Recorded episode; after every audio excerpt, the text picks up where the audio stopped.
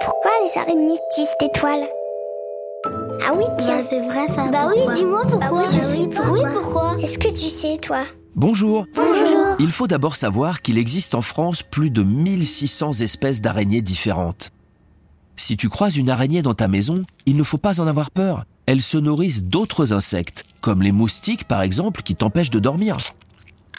Elles sont donc très utiles. Et s'il y en a dans ta maison, cela signifie qu'elles sont bien aérées, pas trop humides, ni trop chaudes. Toutes les araignées peuvent fabriquer un fil de soie aussi solide qu'un fil de nylon. Certaines vont s'en servir pour tisser de grandes toiles dans lesquelles de tout petits insectes vont se faire piéger. Une fois l'insecte pris au piège dans la toile, l'araignée va pouvoir l'attraper pour se nourrir. Si toutes les araignées peuvent fabriquer des fils de soie, toutes ne font pas de toile avec et s'en servent pour d'autres choses. Par exemple pour descendre du plafond ou faire des cocons pour protéger leurs œufs.